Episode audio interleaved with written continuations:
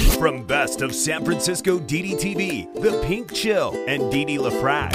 Hey, I've only lived in San Francisco for 30 something years. What do I know about it? San Liberals? They're sadistic progressives. Francisco. This city is Junkies Incorporated. It's the junkie apocalypse. Damn. This ain't your phony soy boy San Francisco. This is the San Francisco Dam Zone. San Francisco Dam is a solo psychodramatic performance art storytelling podcasting platform. Hey everybody, it's Thursday, October 21st, 2021, and happy birthday, happy birthday. Whoever is having a birthday today, I hope you are enjoying your special day. Welcome, new listeners, regular listeners. I love you. Okay, everybody, here is your San Fran fentanyl, smug Francisco, San Fran feces where you need a vaccination to poop on the street. No, I didn't make that joke up. San Francisco weather report. It's currently 66 degrees and it is completely partly cloudy. And I have to say, I love this weather. It's been raining. Hallelujah. Hallelujah. Praise the Lord.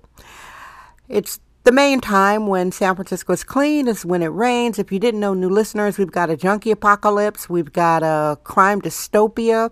San Francisco is a historically beautiful, picturesque city that is quite nasty. I know, it's pretty and nasty, pretty nasty. Today's show, I'm talking about what it's like living in a punchline.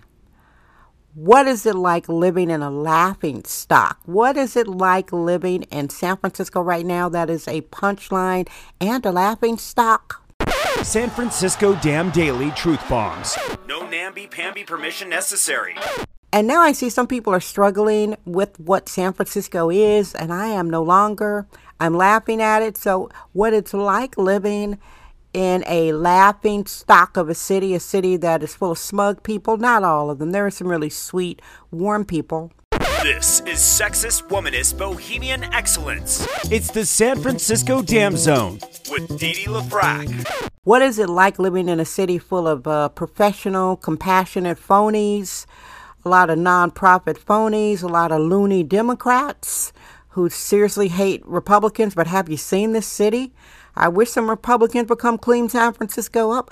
What it's like living here, it's like living in an episode of Mad Magazine. It's like living in a Mad Magazine comic book. It's like living in a satirical comic book, Mad Magazine. Mad Magazine was birthed, I think, way back in the 1950s. Very satirical, hardcore. I'm really surprised that, well, they were able to get away with a lot of stuff. And I had an unusual childhood because I was allowed to be weaned on Mad Magazine at the age of four. I was an advanced reader and then I became a childhood cartoonist. So, yeah, I had an unusual childhood in Milwaukee, Wisconsin, one of seven children of divorced parents, and I could be cloistered in my room when I wasn't going to school or working, being raised in a poor family because my father abdicated paying his child support, which is unfortunately still normalized in African American households where seven out of 10 homes are led by women. So not only did I go to school, I worked. I worked. Yeah, I started working, I think 10 and a half, 11 years old, had a paper route. So I would buy my Mad magazines I would buy my Stevie Wonder record, shut the door, and get busy drawing. Living in San Francisco, it's so absurd that it's funny now. I, I've been laughing a lot about it. You know, when you're laughing, you're healing. That's my original quote, and, and I believe it. I have cycled through the grief that I had to experience because San Francisco basically it, it is going through a slow demolition. I'm not being, I'm not exaggerating. I wish I were. New listeners scroll the show list over 600 episodes, and most of them are demystifying San Francisco. So I, I guess I, you know, honestly, I was brokenhearted. March 2020, the mayor basically changed everything about San Francisco by allowing people to live on the sidewalks and, you know, the homeless industrial complex has won. It's a lot of corruption. We've got a junkie apocalypse, mentally ill drug addicts living on the street. It's Gotham City. Crime is off the hook. yada, yada, yada. Again, look at the shows, new listeners, and again, welcome what is it like living in San Francisco that everybody around the world, even people that are in denial, people who think it's still magic, people have heard about the pooping on the street, that's all true. People have heard about the Walgreens and the Target looting, that's all true. People have heard about the smash and grabs, everybody getting their car broken into, that's all true. People have heard about the junkies passed out, it's all true. They've heard about the unabated drug dealing, Hispanic drug dealing, it's all true. It's all true. We're allergic to free range, hyper allergic control freaks. It's the San Francisco Dam Zone with Dee Dee LaFrac. When you have these people that say, oh, you need a. Uh, you need to show your papers to go inside of a restaurant to sit down. Okay, we uh, I'm not I'm not going to go far on that because that's not this platform. There are a lot of people that could give you a doom podcast talking about all this health stuff. I'm not going to touch that.